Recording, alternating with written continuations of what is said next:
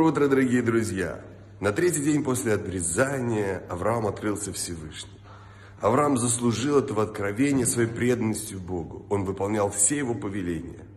Авраам тем самым также открыл дорогу для последующего откровения на горе Сина и получения Торы, когда святость стала распространяться и соединяться с этим материальным миром. Когда мы выполняем повеление Всевышнего, учим Тору, исполняем Его заповеди, мы убираем преграды, ограждающие нас от Него. Замечательного дня, прекрасного настроения, удачной и успешной во всем неделе.